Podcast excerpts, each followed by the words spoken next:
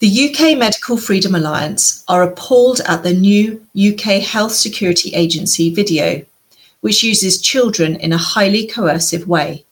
showing them pleading with parents to get them vaccinated in an apparent attempt to emotionally blackmail parents to accept vaccines for their children. The claims made in the advert are highly sensational, and the risks of the illnesses to individual children appear to be exaggerated and unquantified promoting parents' fear for their children's safety. No medication or vaccine is without side effects or completely safe, yet there is no mention of any potential side effects from the vaccines. This violates the law on informed consent, which requires full disclosure of risks as well as benefits from any medical intervention to allow an individualized risk benefit analysis.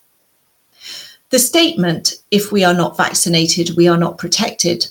is factually inaccurate, as it ignores the innate protection provided by a healthy immune system that will enable the vast majority of children to sail through childhood infections without complications, especially when they are nursed well and supportively. Instead of fear mongering, the government and public health authorities should be empowering parents with the information that there are treatments to reduce the severity of measles and almost eliminate the risk of complications in particular, high doses of vitamin A, as advised by the World Health Organization in their guidance for prophylaxis and treatment in measles outbreaks. Using children to advertise vaccinations is exploitative and unethical, and we believe may be in breach of the ASA Code of Advertising and the government's own advice on advertising medication.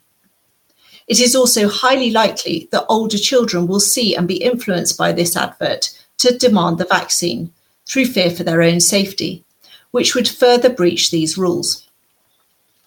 We deplore this cynical use of children to propagandize parents and older children who may see this video